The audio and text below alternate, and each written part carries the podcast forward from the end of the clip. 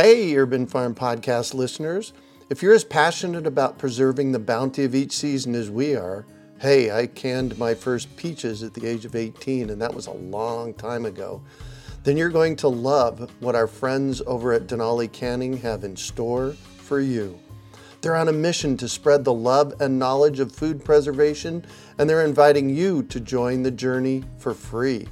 Right now, Denali Canning is offering free canning lids to anyone who wants to dive deeper into the world of food preservation. Yes, you heard that right, absolutely free. It's the perfect opportunity for both seasoned canners and those curious about starting. Denali is about quality, reliability, and supporting the canning community, ensuring that you get the best results every time you preserve. So why not give it a try? Visit denalicanning.com forward slash free to claim your free lids and start your preserving adventures today. That's denalicanning.com forward slash free.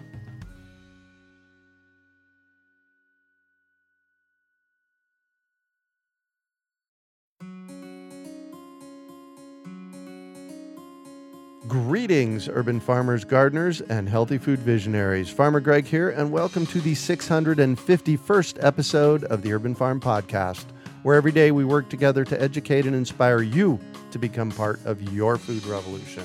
Welcome, welcome, everybody. Greg Peterson coming to you from the Urban Farm. And I have two, not one, but two special guests here this evening. Janis. Hello, Janis. I'm a special guest. Hi. All right. Janis is just a plain guest. Oh, I'm a plain guest. Where are you from, Janis? Hello, everybody. I'm Janis Norton. I am the uh, general manager of the Urban Farm, and I am in Peoria, Arizona. And this is behind me is a picture of my yard two piece in a pod orchard. Okay. Thanks. And Raymond, we have Raymond Jess. Hello, Raymond. Good evening. Where are you I'm coming, coming in from? I'm coming to you from wonderful, not quite downtown uh, Glendale, Arizona. And uh, this happens to be my office. And sorry, I don't have a green screen with the view. Uh, no, no. You guys. That's okay. So, wh- do you have a farm name? I do. It's Morningstar Garden. Oh, very nice. Tonight, we're talking with Raymond Jess about thinking outside the box, but I think we're actually talking about thinking inside the box from what we're going to be talking about. Raymond is the Urban Farm General Store leader, master gardener, and all around fun guy. Ray has been gardening for more than two decades and loves to experiment with ways to plant in the ground and in various containers. Welcome, Raymond. Thank you. Thank you for having me. You bet. Thanks for being here. So, we're just going to do a round robin. Janis is here. You're here. Let's just chat. So, the topic is thinking outside the box when in reality, we're planting inside boxes, right? That's my consideration. So, tell us about that. What, what does that mean? inside the box, any kind of container that you can plant plants in, you just hit inside the box. So, but we're not talking about pots. We're talking about something much bigger than pots, right? Oh my gosh, you can any size raised garden pots, you got it. I for me it's it's uh, my wicking beds and I'm changing over one of them to a different type of bed from Colin Austin. He has a uh, a new way of doing things after wicking beds. It's the what biota bed. Ah. Well, so so you said something curious, a wicking bed. So let's go there first. What is a wicking bed?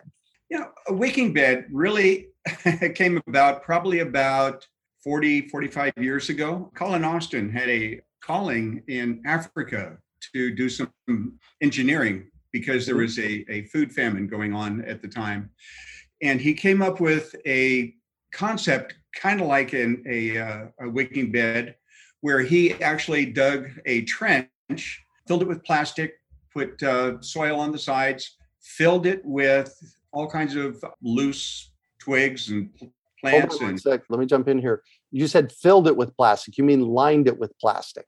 Lined it with plastic. Yeah. Okay. He filled good. The, the hole with the plastic, and then yeah. Sorry about right. that. No, no, no. That's uh, okay. It's all good. It's uh, yeah. basically so you build some kind of garden bed, and then he and he lined it with plastic. Go. And then, then he put all kinds of mulch stuff in there, you know, local weeds and whatever was around that was dying and, and not good, covered it with a little bit of soil. And when the rains came, it kind of like was a bog and it would moisten from the bottom up through evaporation Oh. and and so on. So it's it, what's the term called here? I want to say percolation, but percolation is going down. What's the coming up term? Capillary, capillary action. There we go. Capillary action. It's like when you have a ball of water on a on a penny. If you Mhm. add another drop, it spills out and then it fills and looks like it's you got a whole cup of water, but it was really just a drop.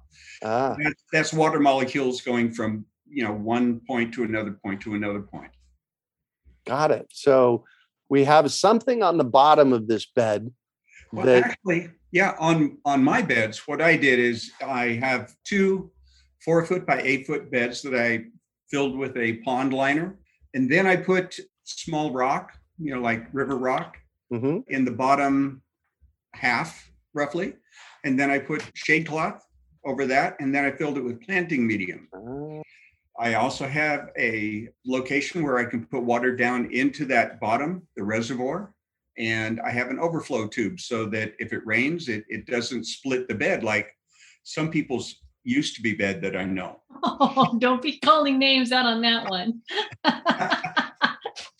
But yeah, and they work phenomenally. Here in the, the desert, they are exceptional because you use 50 to 70% less water.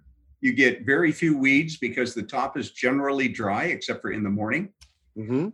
it's it's just a good way to go and you use less nutrients you know fertilize fertilization and so on and so forth Oh, right, 'cause you're not washing away. Yeah. Say that again because I talked over you. the fact that because you're not washing from the top down you're not washing away the nutrients the fertilizer that you add into your garden That's brilliant. So you mentioned something called a G biota bed. So say a little bit more about that because it's something you're transitioning to. It is. And and what I'm trying to do is I'm trying to figure out how to convert my current bed into a G biota bed, which is basically the same idea that he had with that bog bed in, in Africa, where you would put a liner down on top of a reservoir. Uh-huh. In my case, it'll still be the rocks, but I would put a pond liner down over the top of that Mhm. and then put some kind of a mulch, you know, that'll degrade over time with soil on top of that and pump the water from the reservoir up through the planting medium and then drain back down into the reservoir. That way you're using the same water over again. There will be less evaporation because it's not out into the open air. It's Mhm. still under the bed. And it shouldn't get stagnant and smelly because it's recirculating every it, once a day or so. Got it. Wow. And so that kind of resembles a garden bed that I stumbled across, well, that we as a community stumbled across here in Phoenix called a Lear garden. And I had one installed in my backyard, and you recently came and got it. Tell us about that and how that all fits in. Well, the concept is very similar. The the Lear garden is a, a little bit more complex hmm because his his design incorporates fish into the reservoir. It incorporates mushrooms and all kinds of other things, and more of breaking wood down into making soil. Both beds will be able to use worms, live worms, because you know it's not going to drown them. And I believe that they're going to work because the temperature is not going to get so hot because we're soaking the planting medium at least once a day. Mm, Right. So, you know, the Lear garden is great, but if you have a wicking bed already, then this is something I'm trying to do to convert over. Yeah. You can we can literally grow anything in our wicking beds, right? Oh, uh, you know, I would say yes. Uh, the things that I find that don't do well are very large leaf plants, squashes, and and uh, things like that that require a lot of moisture for their leaves. The reason for that is the root ball of pretty much any plant in a in a wicking bed is going to be probably no more than five to six inches in diameter, and it cannot soak up enough moisture to support the, the length of the leaf and the vine. hmm So, you know, vining things don't do very well in, in a wicking bed. other than that, I've grown tomatoes and all kinds of other wonderful things in, in, my beds over the past couple of years. I started wicking beds probably in about 2016 when I became a master gardener. I learned that concept from one of my mentors. Oh, very good.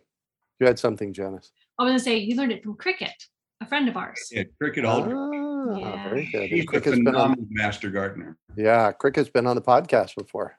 Now, Greg Raymond has had in-ground gardening. He's got raised beds that are just like made out of brick. He's got raised beds that are made out of wood. He's got wicking beds. He's got Mhm. the GBO GBO bed. He's got troughs. He's got plenty of containers of all sizes.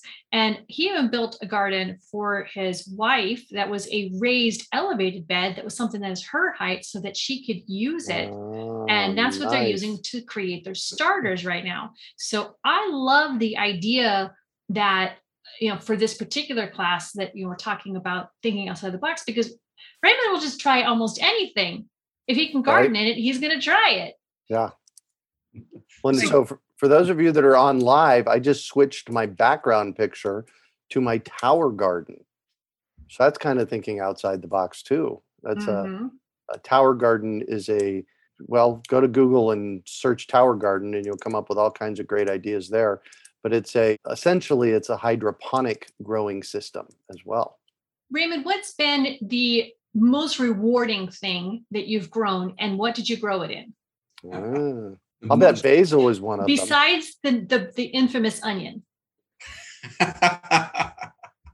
you know, I, I agree with Greg. Basil, probably. I have such a love for for that herb, and I have put it in my trough, and it has done beautifully because I'm using oyas as the water source, Oh um, yeah.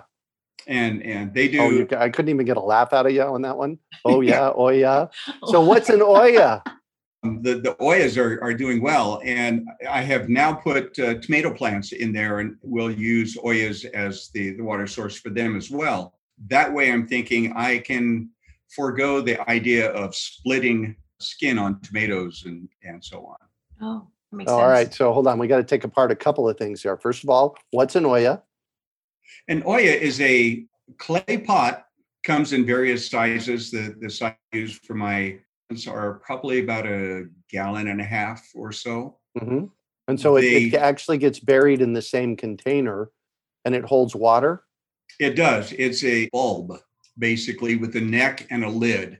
And you buried it down into the soil, and it's porous enough so it works kind of like osmosis. It, it brings the water out from the oya out into the roots of the, the plant, about depending on the size of the oya, Mhm. you know, anywhere from five to 18 inches or so as a radius. I'm doing that for not just my tomatoes, but my, uh, I have a pomegranate a large planter. So I have had problems splitting pomegranates. And so the remedy, I'm going to put in, or I have put an oya in there. Got it. So how is how does an Oya fix the problem of splitting fruit? The fact that I'm not alternating watering and dry periods and watering and dry periods, which in any kind of a, a hard skinned fruit will split it, Mhm. such as tomatoes and, and pomegranates and so on. The Oya gives a constant moisture level from the Oya outwards. And what really happens is the roots of the plant are drawn to the Oya so that Ah. they almost encapsulate the, the Oya so that they can pull in more of the, uh, the moisture. And so it Wow. keeps it, keeps it at a constant level. It, to me, it's, it's, uh, well, the Native Americans have been doing that for hundreds and hundreds of years. So, and I know it's been in the Middle East for uh, thousands of years. Yeah. So it's a tried and true way to, to do things. so I'm not going to make any age jokes here. You, Raymond and I are best friends, so we've got lots of jokes going back and forth. But Ray, so you've tried multiple different sizes of Oyas and in different types of containers and even in ground. What is your favorite of these? What What do you learn? What can you share about those differences that you've figured out? You know, it really depends on the size of your container. If, you know, I use them mainly in a pot kind of environment. Even my water trough, I consider it as a pot because it's six feet long and two feet tall and two feet wide. And the large Oyas that I have give an 18 inch radius or 36 inch diameter, which pretty well covers the in, entire six foot span of, of the uh, trough. But if you're using smaller Oyas, and they have various kinds, you can even just caps that fit on the end of plastic bottles that you can stick in a, a house plant. Mm. Uh, so that you can still water your plants while you go away for a, a week or so.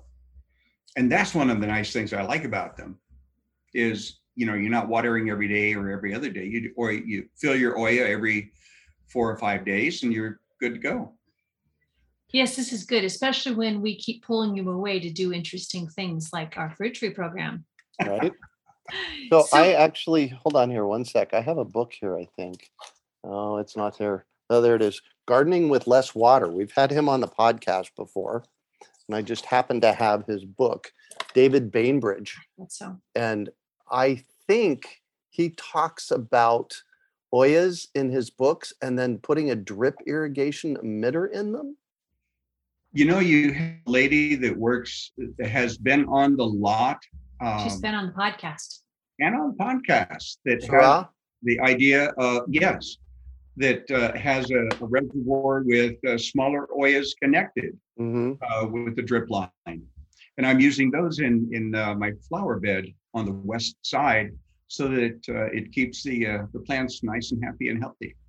I am copying David Bainbridge's podcast and I am putting it in the chat room. But for nice. those of you who are listening later, this is episode 127 in our podcast. Excellent. So, so go ahead, Janis. so, what do you have growing in your gardens right now? and what methods are you using to start them or to grow them? Oh my gosh, I just gave up a lot of starts to the uh, citrus program. So that was tomatoes and cauliflower and peppers, peppers and so on and so forth. Yeah. Wow. Uh, so uh, hold so, on, hold on, hold on. So you're actually starting plant starts from seed? I am. I got seeds from the uh, Great American Seed Up and you know, if I have them, use them. Right. So I'm, I'm, using my wife's starting bed and putting the four inch pots in there and putting the seeds in, and it's a great place to to start. Tell us about how you go about starting seeds, because that can be a bit challenging. This tower garden that I got, we actually buy started seeds because we haven't jumped in yet to start them. What do you do to if you got a you know a simple setup what's it look like and what do we do to get seeds started well you know my my particular setup is i have some seed starting soil because it's a, a lighter soil than a mm-hmm. regular mm-hmm. planting soil i generally will try to soak my seeds overnight which gives them kind of a little advance moistening to, to help soften them up to get them to grow. I just recently found out from the uh, gentleman at High Creations. Uh, I was going to ask you if you were doing that. That, yeah, that if you put a, uh, uh, in a pint of water, a drop of essence or a drop of soul, either one works. Yep. And soak them overnight and then put them into the, the whatever depth you need to in, in your pot to start them out. I start mine outside. I started them early this month. It, right now, it's probably a little bit late for some things, but yeah. things, you know, cruciferous things like, you know, radishes and carrots and, you know, those kinds of things will probably do really well. Okay, so wait, there's a lot of people that might be listening, or definitely we have people who are listening from different areas.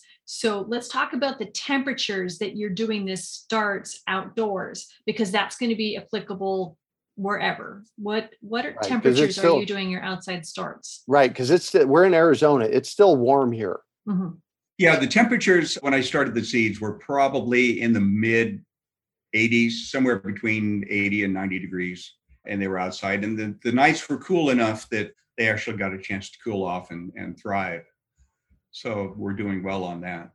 Nice. And Janis, I, I know you know more about this. The foliar drench from High Creations that he mentioned, a drop in a pint of water. Tell mm-hmm. us a little bit about that because I know you've been studying that.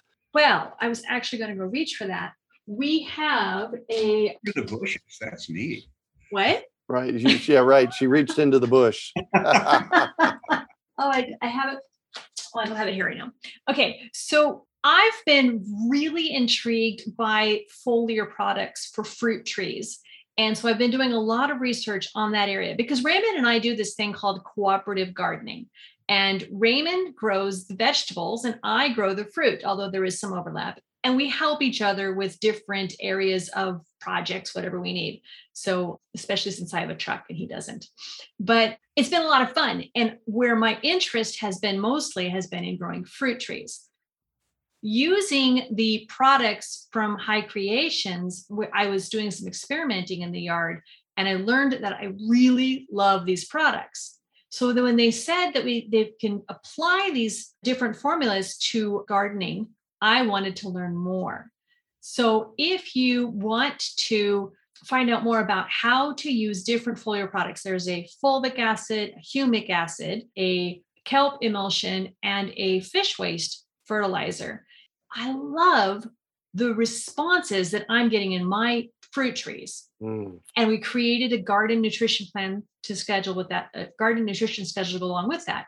Raymond, if you had a chance to do any of this on your gardens, I know you've been doing it on your fruit trees. What have you noticed? I've noticed that the the plants are growing much more healthy, much more green, and they're not very affected by the wind right now that we have been getting. Right. Yeah, so, we've got a desiccating wind lately. So the foliar products, uh, Janis, tell us a little bit about them. Because okay. they they are what we're seeing. Let me just said sidestep you here a minute. I'm sorry. What we're seeing is dramatic results when people are foliar feeding and drench feeding their plants and their trees. So to bring that the foliar program away from trees to the vegetables, basically what you would be doing is a, an application every week with the weather permitting. Mm-hmm. And what we mean by that is any type of foliar, no matter where you live, you it's best usually around the 70 to 75 degrees with a little leeway on either side of that because this is the temperature in which the trees can actually breathe and take in the nutrients. The first product that you would use in your combination of solution would be Sol. Now, Sol is a is an acid that communicates with the plants and it'll help open the stomata, the breathing pores on the leaves and even parts of the bark. The plants then can take in the nutrients. When you combine that with essence, which is a kelp emulsion, it that there's bunches of great nutrition in there from this kelp emulsion and including a natural growth hormone the trees, the plants, they're all going to love this. Noble Gills is a fish waste fertilizer, and that will help boost your, your budding, your flowering, and give your trees and plants the boost in that area. Now, for our fruit trees, we Greg and I have been teaching this in our other classes. You're going to want to spray every two weeks, and there's this great combination. But our gardens grow faster, so we are going to do this once a week but during the good weathers, you don't never foliar when it's super cold, never foliar when it's super hot. So you want to stay in that range of around 70 to 75 and never spray on the flowers because that will disrupt what the pollen is, the process of the pollinization. And it can also affect your pollinators, your, your bugs and your bees and your birds and stuff. There's also some more stuff on that, and we're going to be talking about that, Greg, on Saturday when we talk about our nutrition program. So I invite anybody who's here or who listens to this and wants to know more about foliar feeding for either trees or plant gardens, join us on that class. You know, Janis, you one of the things you talked about earlier, and I had only been doing during the summer because during the summer we can't foliar feed because it's too hot. Uh, is the drench. And according to your schedule now and the research that you have been doing, you're drenching once a month with heart. And so, could you tell us a little bit how heart affects the soil and, and the microbes and so on, or what? How does that it's work? like magic life for the soil. I love this. When you are using it for fruit trees, all you need is heart because you're using the trees take it in it's a little bit differently. The heart is a humic acid that builds this this ecosystem this this condition in the soil where all the beneficial bioorganisms and microbes and all the other little stuff that's down there that we want and fungi and everything will grow nicely and cooperatively. And the roots benefit from a good ecosystem because the roots actually connect to the micro mycorrhiza. The mycorrhiza starts eating the soil, and this back and forth lovely relationship in the soil and in the plants and in the roots is just magnified. I get a little passionate about it. I love it. Yeah, thank. we need to, you know how we do the toe is connected to the big toe and the big toe is connected to the you know we need to do one of those for for my soil sink? Yeah. Yeah. Well when you're gardening you don't need to do it once a month. You're going to do it one to two applications a month. As soon as your crops are about four inches or larger. So if you have starter plants that are that are going then you can go ahead and put this in the soil. You're going to put a couple of things either heart or one of the nutrients, either mm. noble gills and essence or heart and soul, the combination of both of them. So an acid and a, a nutrient. Put those together and a cap of each in about a gallon of water, and you're going to pour that around all of the root zones of your plants. And your plants are going to be magnified, just but loving that, it. That's what I did today when I transplanted tomatoes. I watered them in with the essence and the heart to fill in those those blank spaces. You know, when you transplant something, mm-hmm. might as well give it two two birds with one stone. Fill right. up the air spaces and give it some nutrition. Exactly. I love that. And that's what we're we're expanding on. That's part of the urban farm nutrition program now, whether it's fruit trees or gardens. This is part of our nutrition program to increase the effectiveness of what we're growing and the health of what we're growing. Healthy soil, Greg. Healthy soil, absolutely. And, you know, I really want to, I don't want to step past what we're really talking about, and that is feeding our plants. Probably the single biggest thing you can do besides feeding healthy soil and creating healthy soil is feeding your plants and the the foliar and the drench and the fertilizing this is a must do otherwise you know our plants aren't going to thrive it's just like if we don't feed ourselves we're not going to thrive. Yeah. You know i want to take a moment. Sorry raymond i stepped down a little bit. We have an audience right now. Y'all are listening.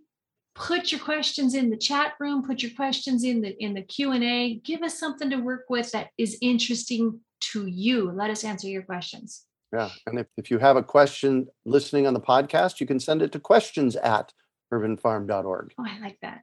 Yeah. You were going to say, Raymond.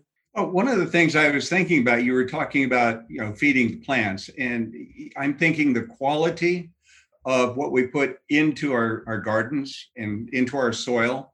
Huge. Uh, it's it makes the, the difference between the taste of a store-bought tomato and the taste of a homegrown tomato.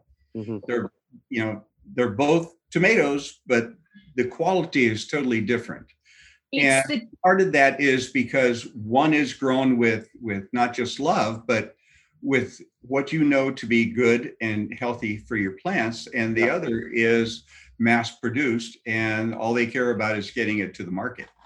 You know it's also the difference between an onion and an onion you can actually take a bite out of. Oh my god. Okay you have to tell this story janis. You've referenced it twice now I love this story. So for those of you who don't know, Raymond and I met several years ago, almost almost 18 years ago. And that's more than several girls. Yeah. and we and he invited my husband and I over for dinner to have dinner with him and his wife. And he and I had been working together and when I showed up, when we showed up at the door, grabbed my hand and just said, "Come, come, come, come!" And he brought me right through the house into the backyard. And I'm dragging. I didn't, and it was so fast. We just like barely had time to register that I was in his house. Go into the backyard. he brings me over to his garden. And this garden is a, a garden made by retaining wall bricks, bricks placed up next to a wall, and he's got soil in it, and he's got all this green stuff growing out. And he reaches over and he grabs this one stalk and he pulls out of the ground what I now recognize to be an onion. At the time, I didn't recognize the stalk, but now, you know, I can see it. It's an onion.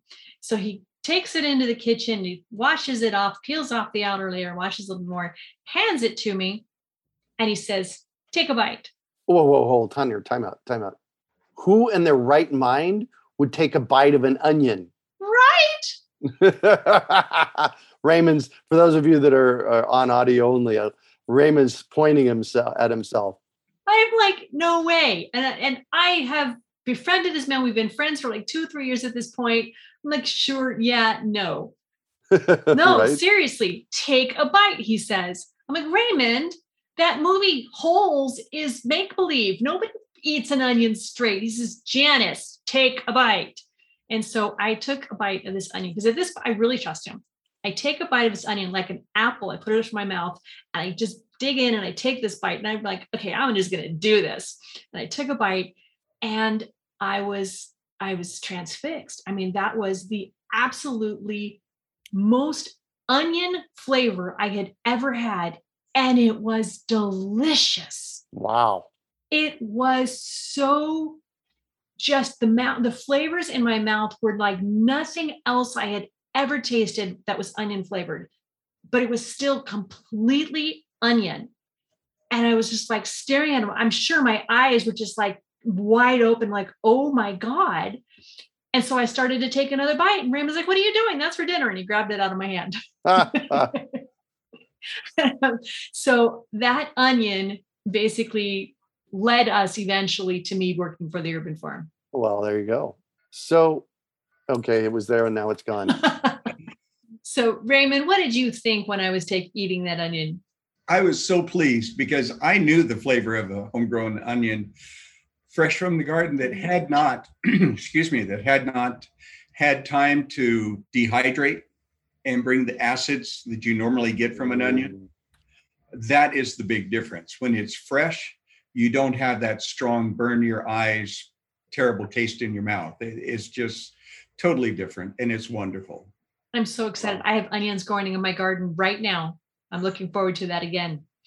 So, so, and this goes to the quality of nutrition that you're giving your onions and all your plants, right? Absolutely. Raymond, Raymond's been organic gardener for as long as I've known him. Wow. Yeah. You know, and he very, very much cared about the what was going into his plants. There was a lot of love in- into his stuff. There's a question right now from Jean. Hi, Jean. We know you. Should you stop foliar feeding? And how many days before eating when growing greens? Raymond, you want to try this? generally what I do is I will stop foliar feeding whatever I'm going to harvest three to four days in advance, which is to me adequate because it's all organic anyway. Mhm. Uh, and of course, like I will always wash off whatever produce I bring into the house before I serve it to my family. Oh man, I just eat the dirt. if you are using the products we recommend, then yes, you are using organic products. And Mhm. that does allow you to be able to go up to the to three, four days ahead of time. Anything after that, you might be tasting it, but it's not, you know, not gonna hurt Not you. gonna hurt you. Yeah. Right. So Raymond, what do you do when you have your differing so you have plants in some containers and you're moving them from one container to another tell us what you do with that really, it depends on on the plant. I, I took a course from the Urban Farm called Growing Food Basics, and by Kari Spencer was the uh, primary instructor. on Feature. that. Yep. And one of the things that I thought was so cool and such a very good idea was when you plant tomatoes. Of course, you you when you plant tomatoes, you take all the leaves off the, the stem, except for the top two to three sets of leaves, and then you plant it all the way down because all those little hairs turn into roots. But what Kari suggested was put a few alfalfa pellets in there for the Mm. nitrogen, a little bit of eggshell or eggshell powder for the calcium, and a bit of banana peel. And I dehydrated mine and ground it up and put that in the hole for the potassium, and then filled it back in and watered it in with the, uh, the heart and essence to fill that that space. Works out really well.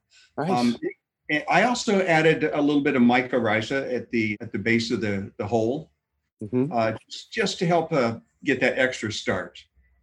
i love that Oh my gosh, what is mycorrhiza? For those Oh, that don't know. Mycorrhiza is a beneficial fungus that it has a symbiotic relationship uh, with the root of a plant. what it does, it, it really kind of attaches to the, the root of the plant, extends the, the length of the root and perhaps the thickness as well. It allows the plant to draw in more moisture, more nutrients.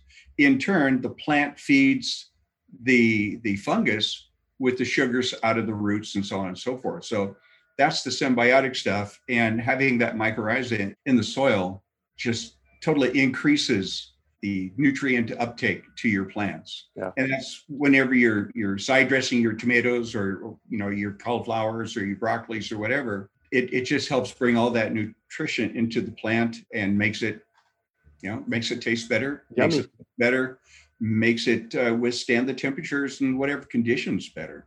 Right.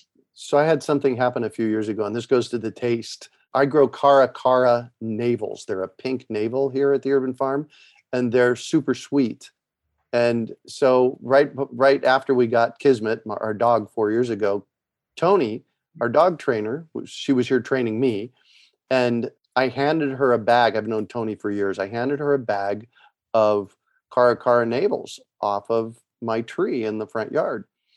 And she drove off and couldn't have been more than 15 minutes later. She calls me and she says, Oh my gosh, Greg, what are these? I said, They're Cara Cara navels. She said, No, they're not. They don't taste like anything that I get at the store. Because oh. you know, you can go to Trader Joe's and get Cara Cara navels. And she said, They don't taste like what I get in the store. And I said, Exactly. I said, Exactly. When we're nurturing our plants, feeding them right, the food is going to taste better. I agree. Janis will agree too with the onion for sure. Nah, all right. Yes. Well, any any any final thoughts, Miss uh, Miss Janis or Raymond? you know, thinking outside of the box, Raymond, one of the things I really appreciate is your willingness to do the cooperative gardening that we do.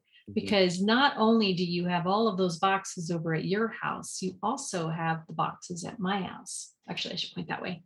And I think it's fun the way we share.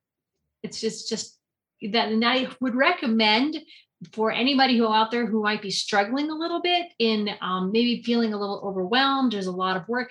Find a partner. Find somebody nearby who who can maybe help you with some of the the heavy chores. The two of you could do the heavy chores together, and then you can enjoy your gardening and share seeds, share fruit, share tidbits and tips, and then you can help them when they're doing their stuff. And it makes the work fun, enjoyable, rewarding, delicious, cooperative. Yeah. One of the, Uh, one of the uh, things that uh, I do a- as well is there are several gardening groups available online, whether it's meetups or master gardeners or other people from Urban Farm, because the Urban Farm has people all over, not just all over Maricopa County where we live, but all over the state and country and in other countries. And you know, if you can connect with other gardeners and share their you know your experiences with them and, and likewise you can pick up a wealth of knowledge that way without having to make those mistakes yourself Mhm. Uh, not, not mistakes learning opportunities i'm sorry there you go. There you go. Well, thank you both for joining us tonight. Oh, yes, and Miss Janis. I'm going to go look up for exactly what we're doing here because mycorrhiza is spelled. Bill and Dahlia have their question on this one. Mycorrhiza is actually a multiple fungi. You can spell it M Y C O R R H I Z A E. Mycorrhiza. But when you're asking for it, it's sometimes it's easier just to spell it M Y C O and say myco. And we have it available in our shopping cart if you want to. Yeah, support the urban farm. If you'd like to get some, go to store.urbanfarm.org, type in MYCO in the search bar, and you'll find our Myco. And well, you know, thank you for bringing that up, Miss Janis. Support the urban farm. Don't we have a page for that on our website? Yeah, please help us. We really could use your your kudos, your your support in so many different ways. We've got lots of options how you can do that. Just go to urbanfarm.org slash support us. We're trying to grow our business. We're trying to reach out there to help more people. And you're, there's different ways you can do that to help us. Even just uh, kudos on um, your favorite search engine if you find us and you can give us the little stars and make a comment. We help. Yeah. We appreciate that a lot. I'm actually, so for everybody on the call, We've got over 20 people on the call tonight. For everybody on the call, I'm going to ask, I'm going to put this in the Chat room. in the chat room. I'm going to ask that you go do this. If you enjoyed tonight, just go give us a rating on Google. There's Yeah. the, there it is in the chat room. A box will pop up and it'll ask for stars. You know, how many stars was this worth to you? And you know, there's a place to share anything else that you would like to share. We really appreciate that support for sure. Um, and then if you want a donation, there's a place to make a donation for all of our great work as well. Yes, Janis. Uh, just for a recap, what we have talked about tonight, Raymond talked about wicking beds and GBO, G biota beds. Is that G B I O T T A, right, Raymond? I believe that's to be Right. true.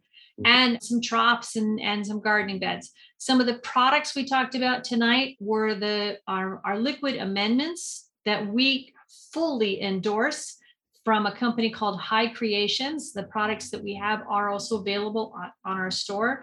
That would be Essence, which is our kelp emulsion, uh, Noble Gills, which is our fish waste fertilizer, Heart, which is our humic acid, great for the soil and Sol, which is our fulvic acid, which helps communicate to the plants to get ready to intake more stuff. And then we also talked about myco, which is short for mycorrhiza, the beneficial organisms that connect and attach to the roots and basically extend the feeding ability of roots. So sometimes when you open up a section of soil and you see that white stuff in there, you got myco, that white spidery web stuff. Yeah. It's good stuff. Don't take it away. We have a, let's see, there's a quick question here. I thought you used Myco only for tree planting. You said you used it as a side dressing too. It's cold here now. I'm winterizing. Can you use it as a side dress in trees in the fall? I'd probably, well, good question. What about in cold climates using it now, Raymond? Any thoughts on that? You know, I don't use it as a side dressing because once you have it and it attaches to a live root, it will stay there. If there's no live root, it won't live because there's mm-hmm. nothing to draw energy from. Oh. So when you're planting trees, shrubs, vegetables, transplants, it's a good idea to use it because it it only a benefit. There you go. We actually recommend in our nutrition program, in our fruit tree education program, that myco is a really great thing to put in the ground when you're planting your trees. So obviously with your your um, garden bed, the same thing. But you don't really need it if once you have it because it will create its own colony unless your tree or your plant is really struggling and then maybe they could benefit from a little extra myco to help them be in, increase their intake of good stuff Cool. so brand new or struggling it's the only time you really need myco Perfect. Raymond- well, sorry raymond what do you side dress with just to make sure that that's clear you know, side dressing, basically what side dressing is, is fertilization away from the, the stalk of the plant. Just when you're fertilizing trees, you're fertilizing out at the drip line. When you're fertilizing things like tomatoes and, and so on, you're generally going three to five inches away from the root or the stalk of the plant and putting a, a three or four inch line of fertilizer. so Uh, basically that's for the the roots that are growing out Correct, because you know if you're if you're putting that fertilizer in in you know alongside the uh, the the stalk of the plant, few inches away, and you water down, that's how the the uh, nutrition is going to get to the roots of the plant to get to the fruit of the plant. awesome nice. Nice. Thank you, Dahlia. Rated us on Google while we were on here. I think that was I think that was Dahlia. Let me just uh thank you yeah. Raymond. I am so glad that you were able to join us for our garden chat and for helping us extend this brand new concept that we have.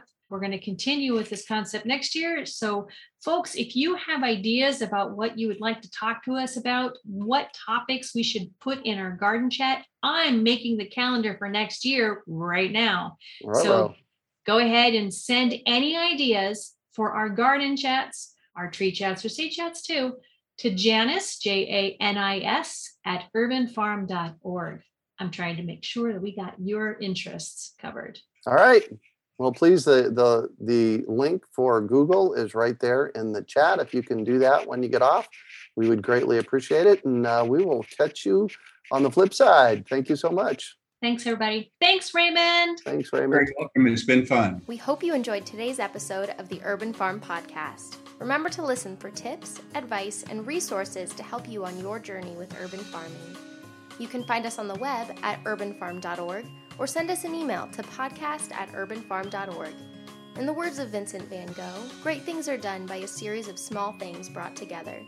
Be encouraged that with each lesson learned and skill developed, you are one step closer in the direction of your dreams.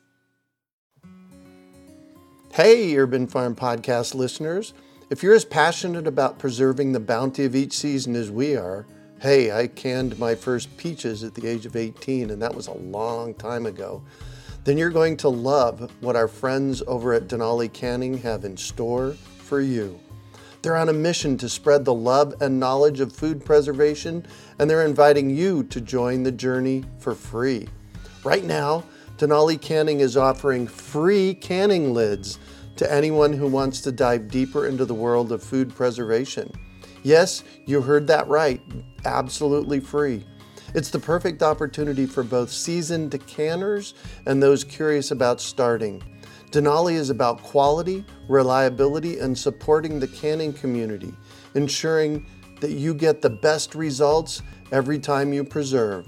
So why not give it a try?